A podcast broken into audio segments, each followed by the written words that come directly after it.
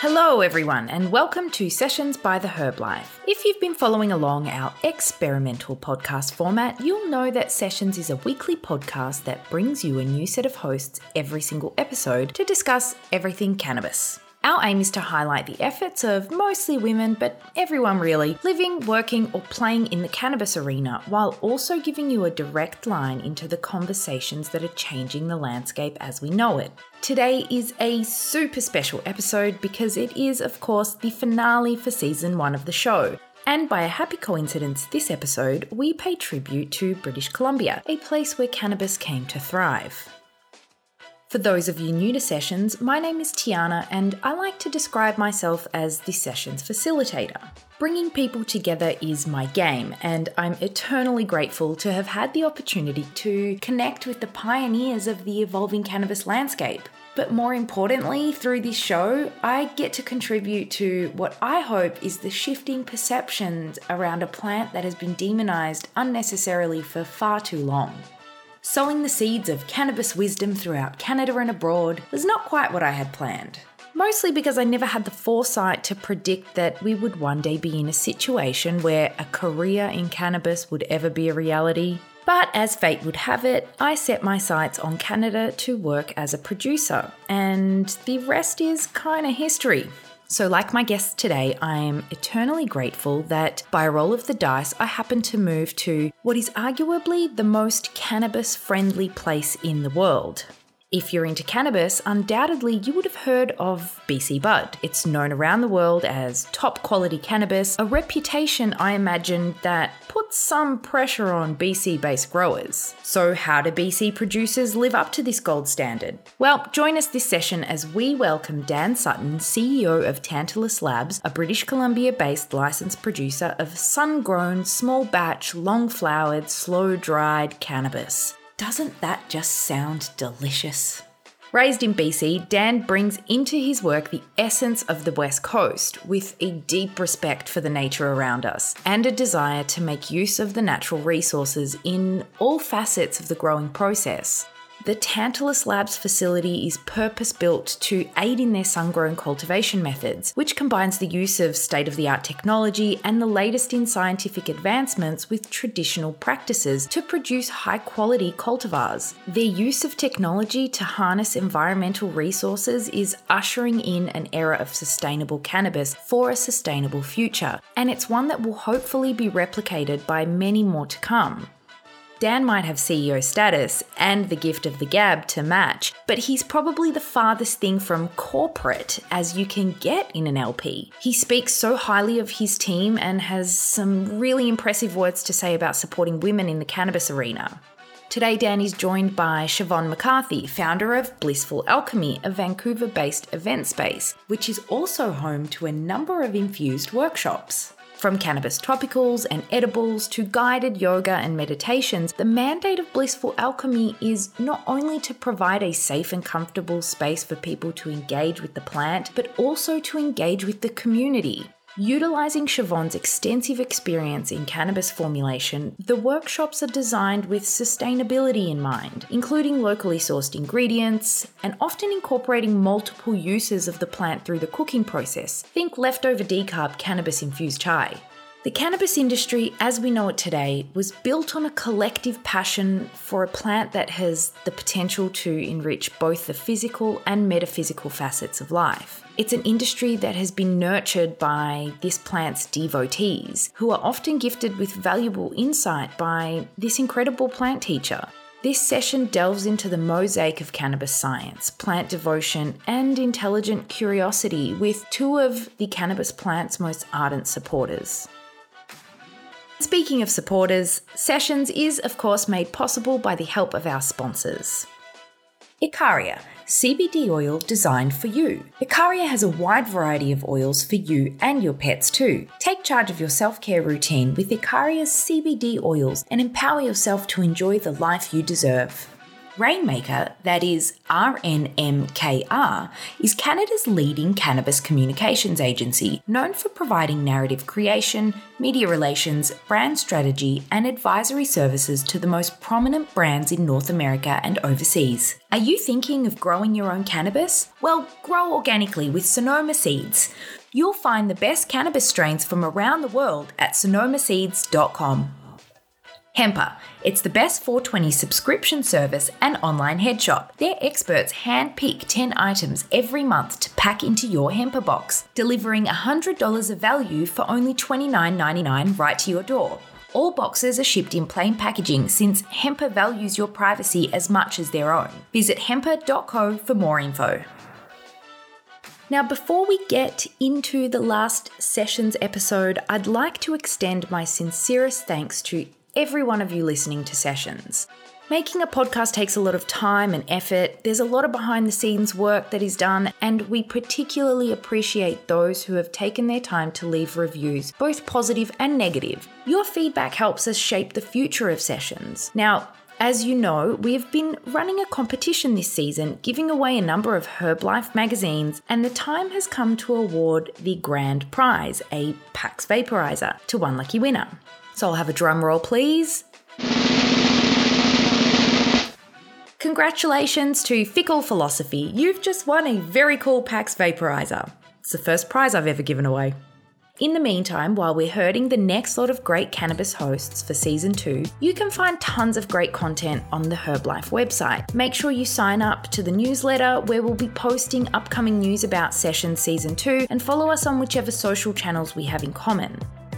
Without further ado, I'll pass it over to Siobhan and Dan.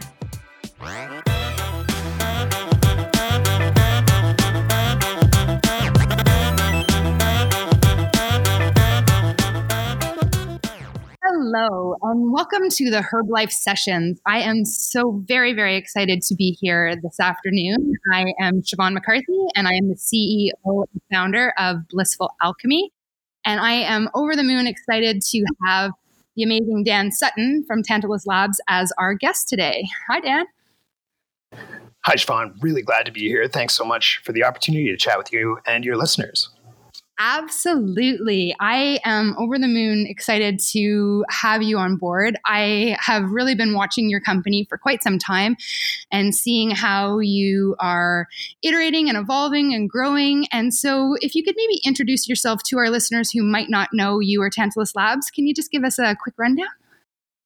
Sure. My name is Dan Sutton. I'm the CEO and founder of Tantalus Labs. We're a greenhouse cultivator of medical cannabis and recreational cannabis, and we live in the Fraser Valley in beautiful Maple Ridge, BC, where we've purpose built this glorious 75,000 square foot uh, purpose built cannabis greenhouse. We designed it for about two years before we ever put shovels in the ground, and in it we grow sun grown, small batch, long flowered, slow dried cannabis that we hope uh, represents some quality product in the British Columbia marketplace.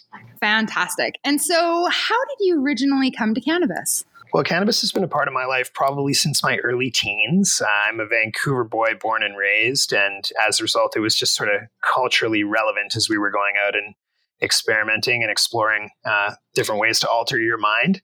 And so I think that like my relationship with cannabis really deepened when I was at UVic, uh, playing sports there and studying economics, and just found it to be such an awesome mitigator of the inevitable stresses that come along with university life. Uh, and also, there's some pretty amazing cannabis in South Vancouver Island, like perhaps the best in the world. And so, it was really great for me to get an education, you know, not only in uh, in the use case of of THC and other cannabinoids, but also, you know, what's good and and uh, what quality cannabis really comes to represent. So I think it's sort of always been uh, a part of my life, you know, for as long as I can remember, and having such a strong culture with it here. Even if you weren't a cannabis user uh, in Vancouver or, or, in Victoria, you know, you probably got a pretty good education in what good quality cannabis is anyway, because it's uh, it's really we're lucky to live in one of the most liberal places in the world around cannabis stigma and and uh, and sort of treating it as an important part of a lot of people's day to day lives. Absolutely. I think we're kind of spoiled. I almost feel like at my household, there's the salt, there's the pepper, there's the cannabis. You know, it's just kind of um, part of our, our daily and how it's around and how I'm trying to educate my son about it in a responsible way. Um, but I'm curious, what sports were you doing when you were at uni? Okay, so I am a, a 15 year veteran of the, the rugby pitch. It was part of my British ancestry that my parents really encouraged me to get into that game. And uh, I'm, a, I'm a big guy and I enjoy uh, a little run around. So I, I played in, in high school and university. I played club rugby after university. We've won city championships together, and uh, there's been a a diversity of awesome interactions with that community, which is really strong in BC and candidly is uh, probably a pretty heavy cannabis using community in BC as well for the inevitable aches and pains that come with not just what happens on the field, but what happens off the field too. I think there's probably some uh, cannabis hangover treatment going on in the rugby culture. I don't mind saying, um, but I've also, you know, always loved stuff like boxing and surfing and snowboarding, and you know, it's pretty hard to grow up here and not want to get out and get in the woods and get out in nature. So it's probably uh, one small part of my sporting portfolio, which I'm always trying to augment. That's awesome. I grew up on the side of a rugby pitch. My dad was a big part of the Toronto Saracens and then a big part of the Golden Oldies as he got older. Um, my uncle runs a club in just outside of London. So I very much would see the incidents that would happen on the pitch and off of the pitch, and can really see how there could be a wonderful correlation of how cannabis could come to the rescue in many regards. It's interesting. I came to cannabis actually as a patient myself. I had been a three time national figure skating champion and then was hit by a car. And it was, ironically, it was a surgeon who recommended that I move over to using cannabis because the horrible pain medication they had me on just wasn't serving me. And it was really odd because I'd signed all these contracts as a as an athlete that I would never partake in in you know cannabis, alcohol, or any other thing. I think it was one of the sports where you know rugby you're encouraged to drink, skating not so much. So it was always interesting to me that I came to it from a medical point with a strong recommendation from a doctor where before in my experience it was like it was a total no-go zone but i've been living out here for well over 20 years and i feel very spoiled and fortunate to have been kind of reared in the wonderful world of BC Bud. I think we are really, really lucky to be the connoisseurs that we are because there's just so much beautiful history and the legacy of uh, how cannabis has been such a great part of our community, I feel. So, um, you said you also studied economics. Talk to me about this. Yeah, so my uh, academic background was economics. I will admit that I was never the most academic person. I think I probably carried to be average with as uh, little work as possible to get through it. But towards the end of my degree, I really took a keen interest because you know economic models are a really interesting way to evaluate a lot of different aspects of life in the world, and it kind of requires a, a deep insight into statistics and logic and those aspects of that field of study really interested me. Uh, and I think that mm-hmm. you know it's it's a cool way to frame up how to make decisions with often limited data inputs. Like you're never going to get perfect information, and economics teaches you to try to how to make the best possible decisions you can. Uh, but you know, I graduated in 2008, which is probably the toughest time in the history of modern capitalism to try to get into the finance industry. Uh, and as a result, it forced me to take that thinking and apply it to other industries, innovation industries. I worked in uh, nuclear power uh, in the form of technology design for a few years with a really uh, cool team of people that care a lot about clean energy. Uh, and then I worked in in um, the supply chains for batteries high field magnetics in a in a similar context in the rare earth business. Uh, so yeah, economics was fun. I think that it's it's something that we should teach at least an introductory level in high school because it kind of gets you thinking about the way people interact with each other in a market based economy. Absolutely, absolutely. And so you know when we get into the finance aspect and we look at different LPs in Canada. You've chosen to stay private. You've not gone public. And do you mind speaking to that? Sure. So, you know, I'm not inherently opposed to public companies. Um, I was involved with public companies when I was younger, in my in my early to mid 20s, and had some great success and then some frustrating failure. And the thing about it is, I think it can really encourage, especially young companies, to think in the really short term, uh, and that's not really valuable at the beginning of a nascent industry where you know it took five years for us to even get to a place where legalization was going to be a reality from the transition of commercial cultivation in the MMPR. And it's probably really going to take five more for, for us to see any semblance of market stability or, you know, equilibrium. We're going to be in a growing market, you know, here in Canada in a variety of contexts for the next five years. So the reason why we elected to stay private, you know, as long as we have, and, and in, a, in an ongoing way, although we're always kind of evaluating what our best costs of capital are and, and how we can best empower our team and potentially other teams and partners. So it's it's not a promise that we'll stay private forever, um, but I just wanted to be able to bring uh, a semblance of stability around cash flows and understanding that there was a real fundamentally strong business at the core of whatever public market story we might eventually tell, and moreover, uh, I just knew that at the beginning of Tantalus Labs, I would have to spend 70% or so of my time as the CEO focused on public markets and corporate finance related activity. And I really love building stuff and like building this team and watching them build this company and, and helping them build this company has been the greatest joy of my professional life. Like it's such an exciting thing to be able to be an operator's CEO and someone who gets to spend, you know, 10 to 15 hours of their day, I don't mind saying, uh, figuring out how to solve these problems and, and build at the at the core of it a, a great agricultural business that's cultivating quality product that then allows us to have that baseline for for the other aspirations to grow our business uh, in a in a more professional context. See, and I, I really love this about you. I mean, I've worked with LPs. I was um, I was the, the sales and marketing manager um, at one of them, and you know what I found really interesting in my experience meeting with all of the LPs because part of my job was trying to get them to test with us was that there were many who didn't know a lot about the plant. They came from mining, they came from forestry, they came from other backgrounds, but didn't necessarily. Um, I mean, there have been many who were like, oh, God, I wouldn't smoke it for the life of me. And they didn't actually know a lot about the plant. And so, what inspires me and really excites me about you and what you're doing at Tantalus is that it's not just about the pomp and circ of the business, but there's also this, you know, why we're in the business and it's back to the plants. And, you know, you yourself are often posting on social of your experiences as a consumer as well as somebody who's a producer. And so it's that transparency that I think creates trust within the community, especially at a time when we're burgeoning a new industry where there's been a lot of change in a very short period of time, and it's only going to iterate accordingly. So, what year exactly would you say that Tantalus was founded? Like, when did the idea kind of permeate within you to say, okay, this is what I'm going to do with my life?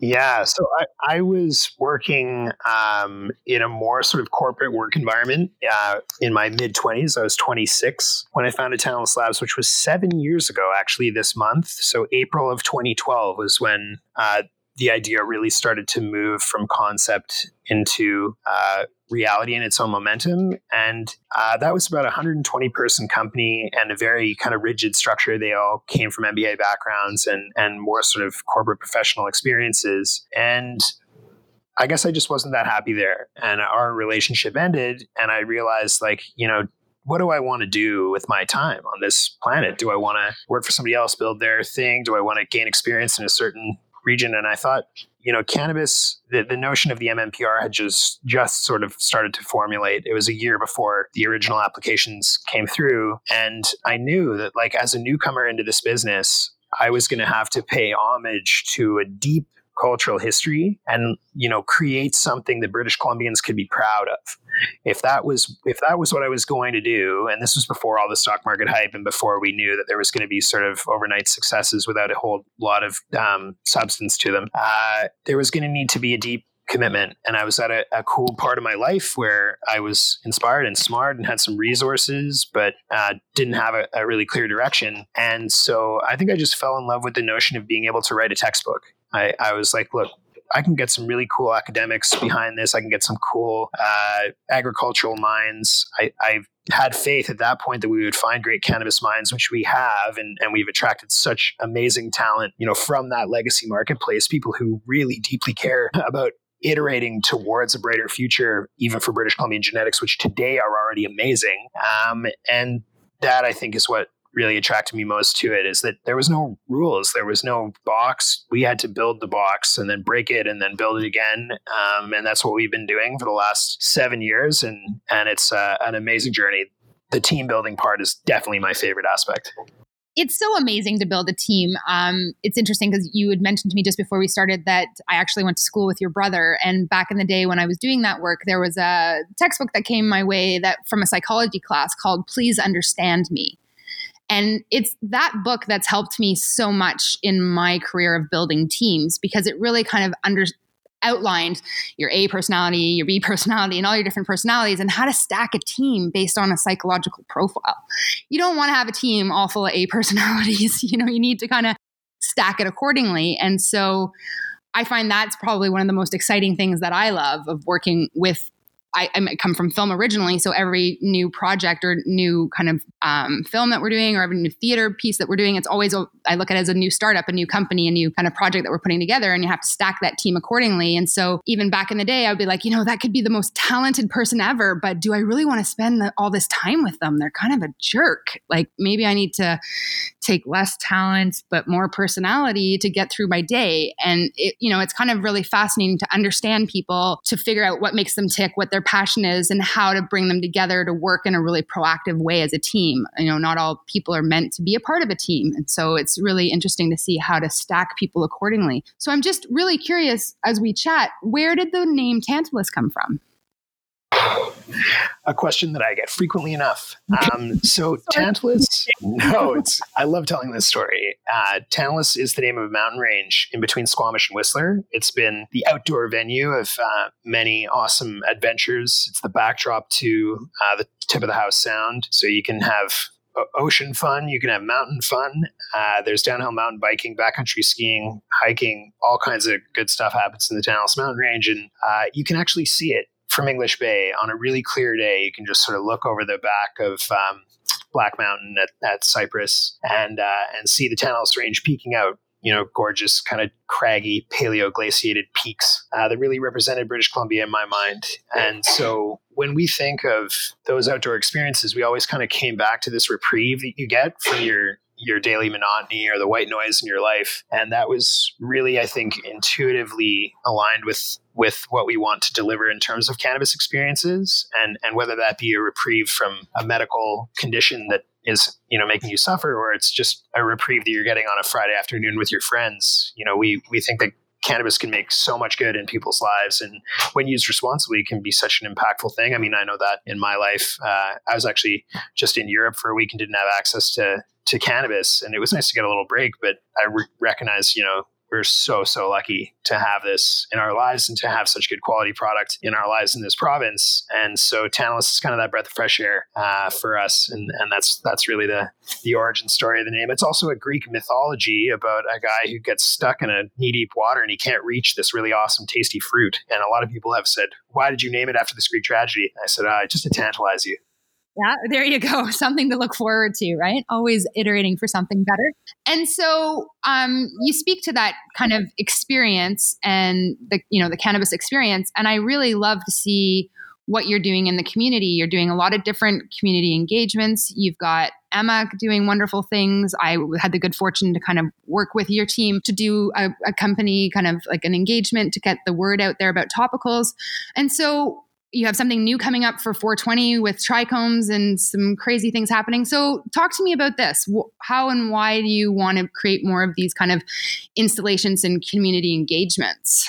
So, in fairness, this is all the brainchild of our uh, highly talented community manager, Carly Fallman. Uh, she was uh, an addition to our team about six months ago as we decided that, you know, there's all these weird marketing spends going on. We've never been a huge amount, uh, a huge fan of kind of yelling from the rooftops with, with loud megaphones that we pay a lot of marketing dollars for. We just sort of think that, you know, quality product drives its own conversations and and that is something that needs to happen, you know, with a reputation that gets built over time. So we're okay to play a slow, slower marketing strategy, but Carly came on and, and really showed me the light and showed our creative director that uh, the ability to actually interact with people in spaces and let them see and feel the brand and see and feel the brand's collaborators uh, is is going to be just such an interesting traction opportunity and we get to actually see and meet the people who care about what it is that we do or what it is that our collaborators do. And I'm so glad that we've we've taken that tack.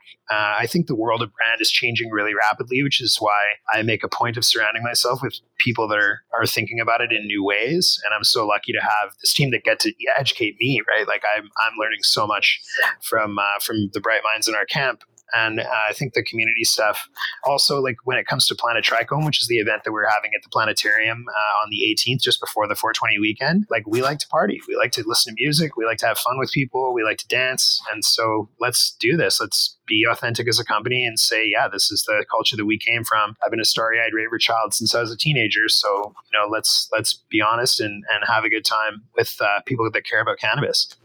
I think it's fantastic. I think it's really important that you're walking the walk as well as talking the talk. And just from my own experience doing that um, infusion workshop and teaching people how to infuse your gorgeous uh, CBD cannatonic strain into a coconut oil, you know, I'm still getting emails and I'm still having people coming back to learn more. And I think it's just, it was such a wonderful experience to have that hands on dialogue with 30 plus people. And so I'm curious if you're looking to be expanding more of these kind of pop up social engagement experiences in other cities and provinces as well. Is that where you're hoping to grow to, or are you just going to stay local for now? Um, so Tantalus Labs is available in Alberta and Saskatchewan, and we're sort of excited to follow uh, a strategy towards nationwide distribution uh, within this calendar year um, because a lot of people want BC Bud and a lot of people want good quality cannabis. I think that uh, the thing about you know laying out a local footprint it's easy for us in Vancouver because we've got a lot of friends in this community and you know we grew up here so these are our people. And as a result it's also easy to tailor the nature of events like you know learning from you about infusions uh, was such a cool privilege and I think really captivates the minds of Vancouverites because there's a great DIY culture there's a great organic food culture there's a great kind of you know desire to to do artisanal handcrafted stuff and that knowledge base that you shared inspired a lot of people not least of all myself so thank you for that. Um, Thank you. I- yeah, uh, well, it's you. You're good at what you do. That's cool. Anybody who's not, anybody who doesn't, uh, you know, quite have the confidence behind uh, doing their own home oil extractions and also uh, cooking into especially topicals and a variety of other great food additives. Check out Siobhan. She's killing it. You know, you're you're missing out if you're not. Um, so shameless plug to you.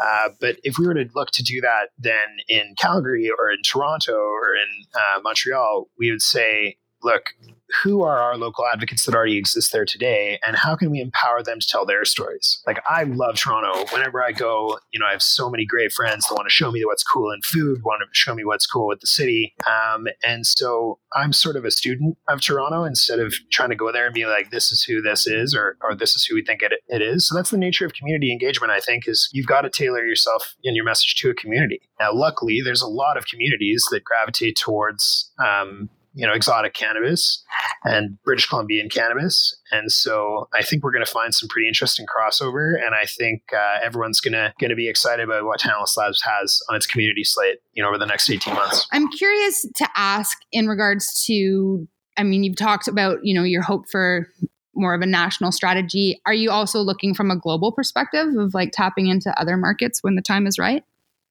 So, really interesting question, uh, and one that I might have a bit of a contrarian view on. I think that the global market for cannabis isn't really there. I think it's definitely not there in the way that uh, large LP pitch decks would have you believe it's there. And I think that it will obviously evolve over time, and, and we're going to see a globalization of cannabis, hopefully sooner rather than later. Maybe it's a 20 year trajectory. Maybe it's a 10 year trajectory, but more and more uh, educated economies seem to be moving towards more evidence based policy on cannabis, which I think is awesome. But I think it's also going to take a lot of time.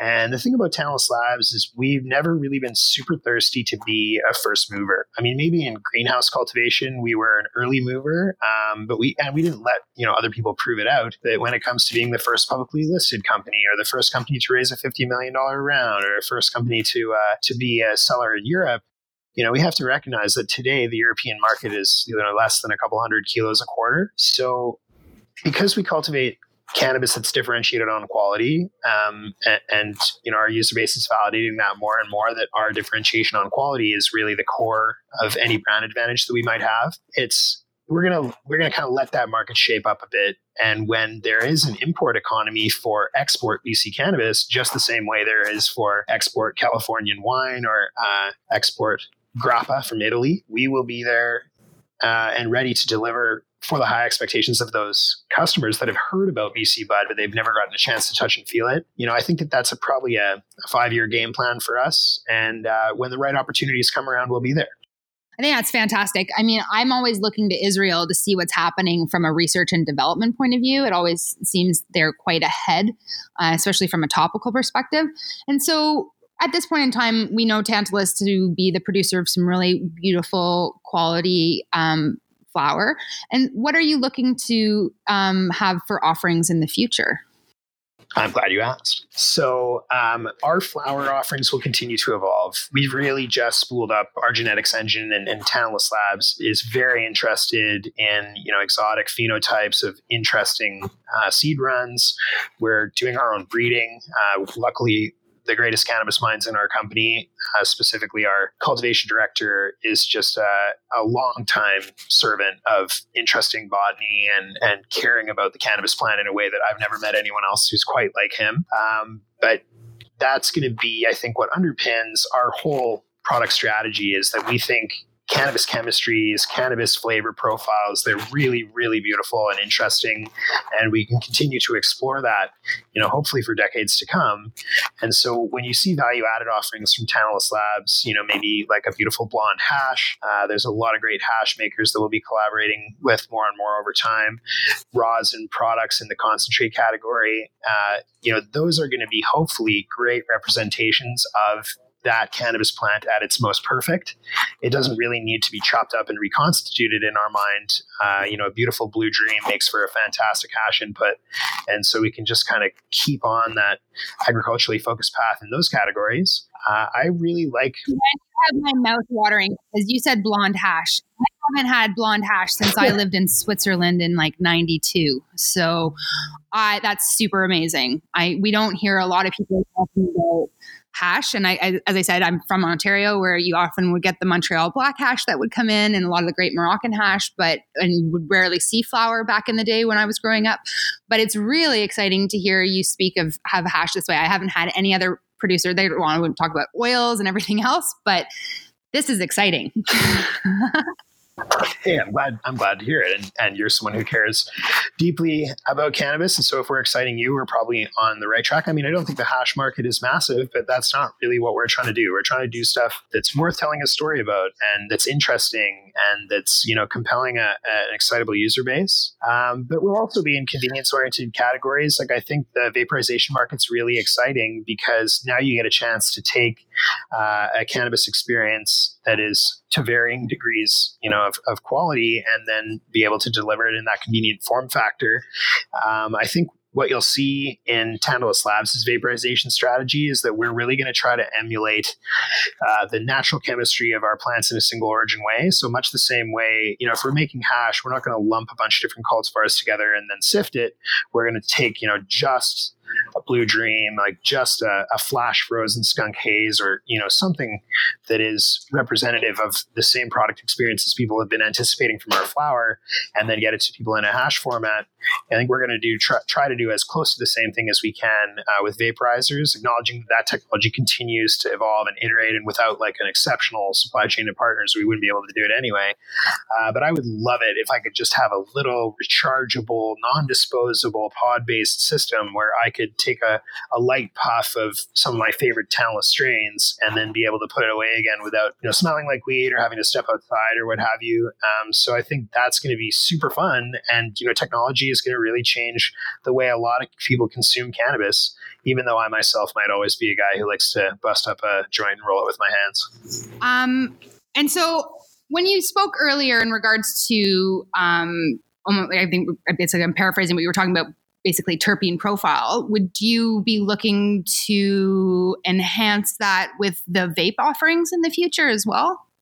I think my favorite strategy around it, like I know that you can use exogenous terpenes, but then you start to run into this kind of almost flavoring type of category.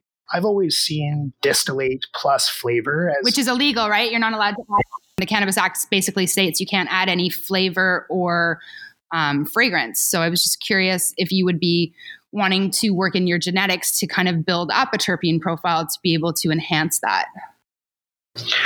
Ah, right. Yeah, of course. I mean, terpenous cannabis is exciting in flower format. Terpenous cannabis is exciting in oil format as long as it's carefully processed in a way that preserves that flavor profile. But I mean, I am so excited for what's going on genetically. I think you know around the world, in California for sure, and then also um, with a lot of interesting breeding going on in BC, that is now focused more and more on flavor as the core of sort of the brand offering. You know, I think it's unfortunate that so much exceptionally flavorful cannabis happens to be really high THC cannabis because that's alienating a big swath of the user base when you get into those kind of, you know, even the low 20s but mid 20s, so Kush derived and cookies derived strains. Like those are super exciting. And I think they've got you know, obviously a massive following in the marketplace, but terpenous cannabis is such a better story for me because it's about flavor. And that flavor you know, if it's an exotic phenotype, it's very hard to emulate.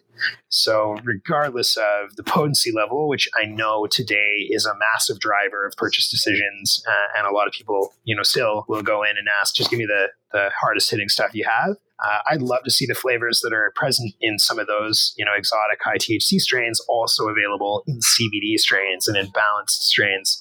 And I think hopefully you're going to see more and more of that from Tantalus Labs. It just takes us a long time uh, to get those products stable. If you want to, if you want to take a, a seed run and, and select a phenotype and stabilize it for disease resistance and grow it in a greenhouse so you can deliver a consistent chemistries and consistent harvests every time, you know, that could be 18 to 20 months uh, just to get that rocking. It is for us anyway. Maybe we take our time a little bit, but um, no, man, terpenes are an exciting, exciting prospect and are going to be evolving a lot over the next couple of years.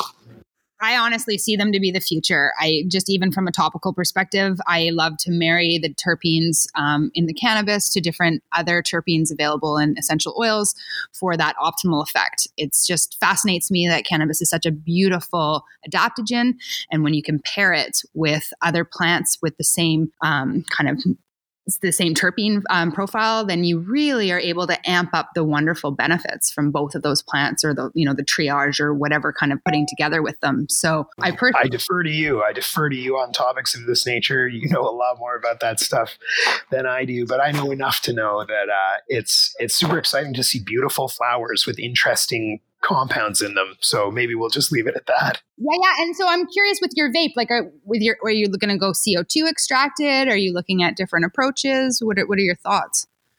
Yeah, we're evaluating a bunch of different extraction technologies and vape filling, vape filling stuff. You know, with partners, without partners, independently, doing our research as much as we can. Um, and your own guinea pig.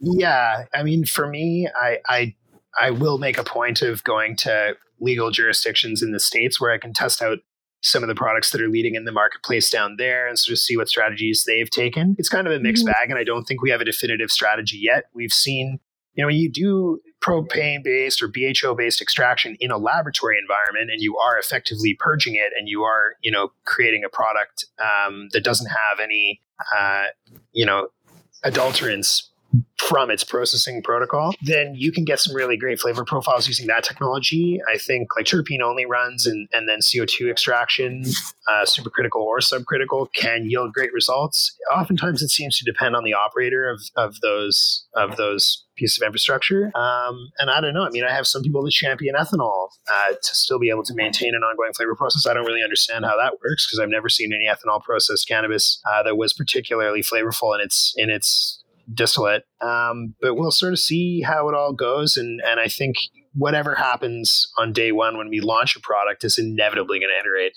I think that it's a big nut to crack to get some solventless extracts into a pen. You know, I understand there's been people that have been doing that and, and a pen that you can then reuse. Like you don't have to fill it every time you use it.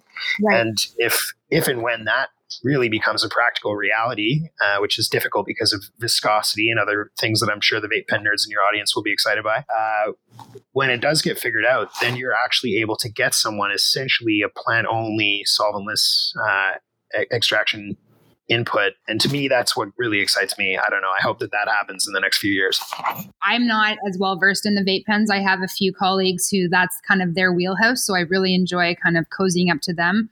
Uh, for their conversations and learn kind of just by osmosis and by listening and like really paying attention to what they have to say. But it's been interesting to even to see the differences of the pens and how they're kind of coming to the market and how they're evolving and to even see how CBD is being utilized in that way. And I think it's a little bit more picky when it's on its own. It tends to crystallize. It doesn't like the cold so much. So I'm I'm really curious to see what the R and D will bring um, as as as we iterate as a community. So, can I come back and ask more on the topical side and what you might have uh, coming down the pipe in that regard?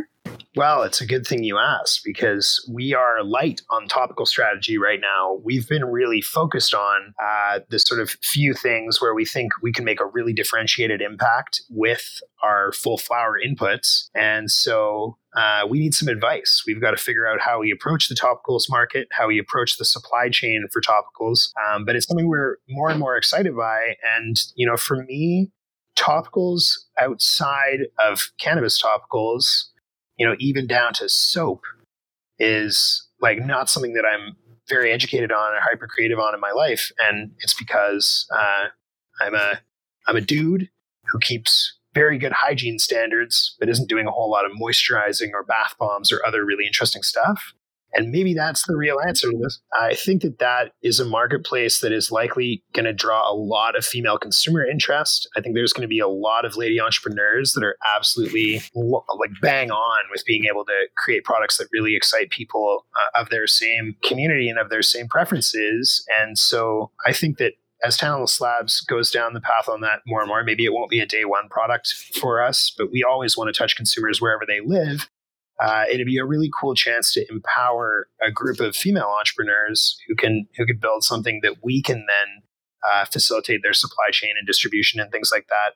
And more and more, I think that Tantalus Labs is interested in getting more bright minds in the camp. You know, we can't do everything ourselves. We're not really interested in a massively vertically integrated, you know, multi-thousand employee enterprise. We want to get uh, cool relationships built where we can actually empower other people that own equity in their own stories and uh, if that could be a group of inspired young women, uh, that'd be that'd be even better.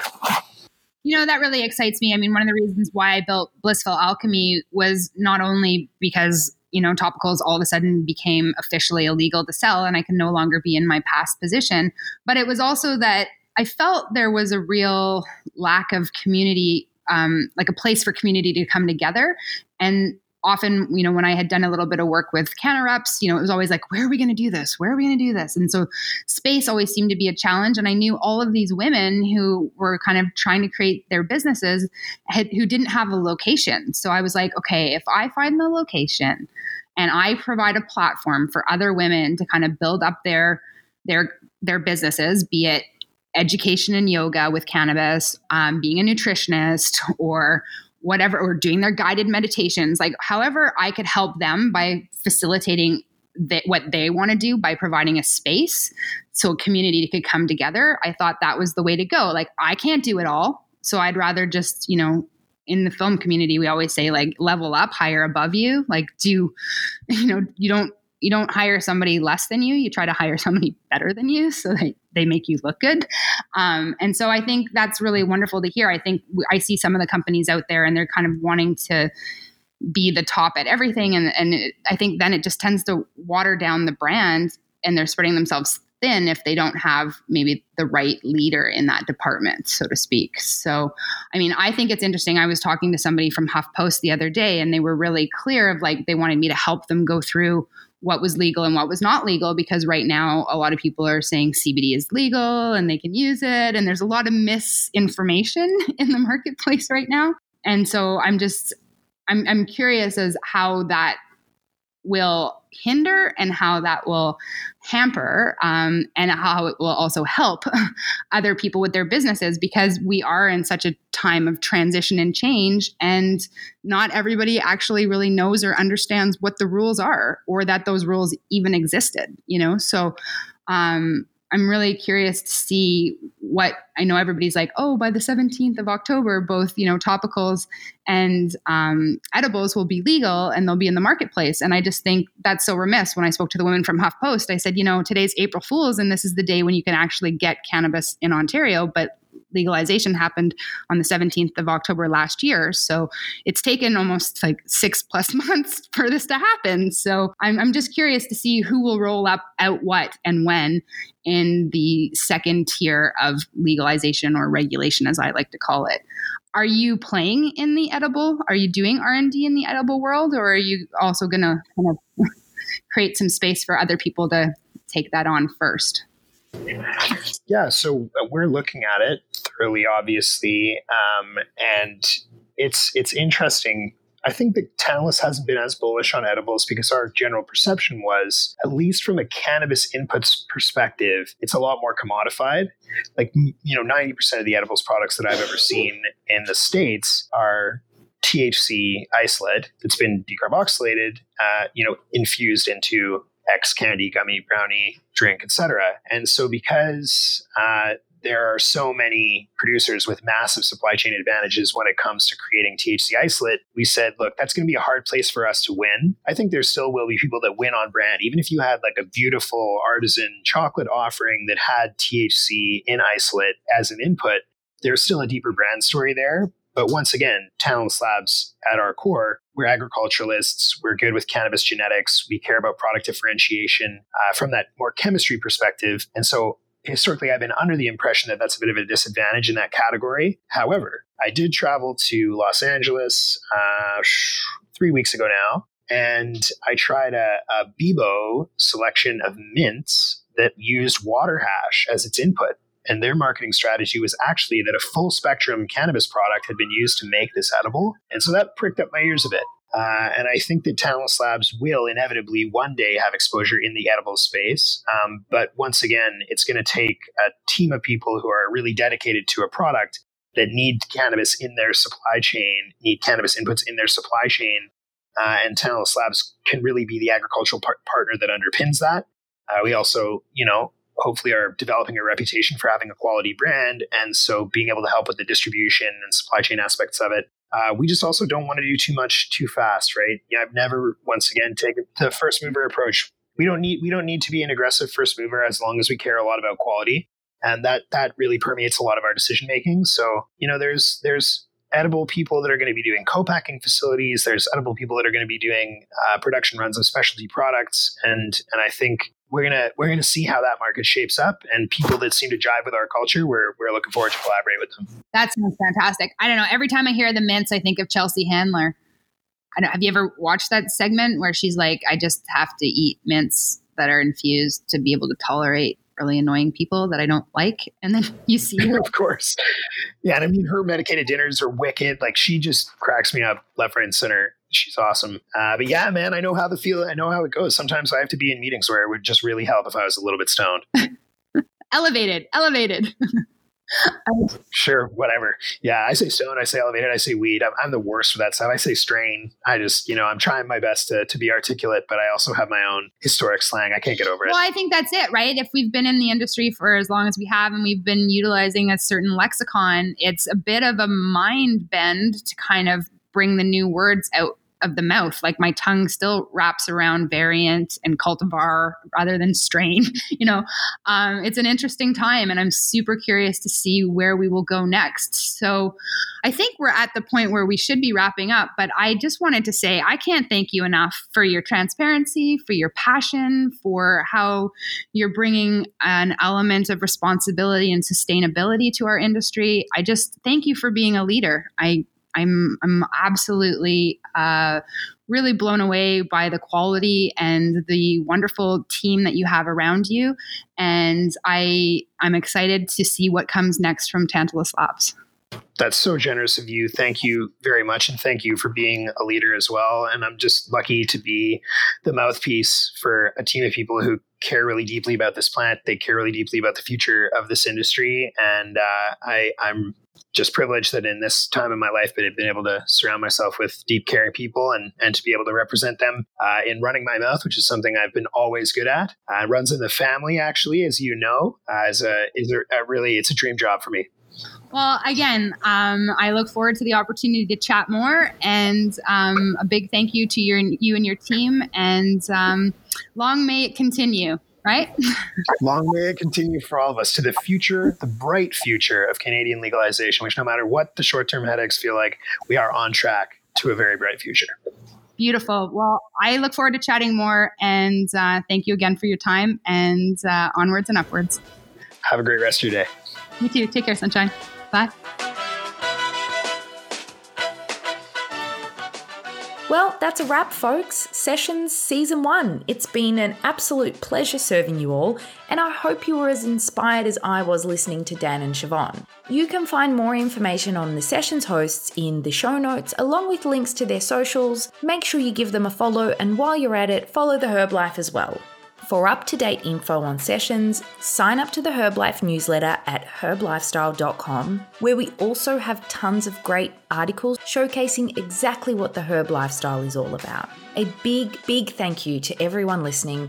We hope you have enjoyed Sessions and will join us for season two. Sessions by the Herb Life is a production of Blue Dream Media, produced by Tiana Matliowski and executive producer Jill Pollard.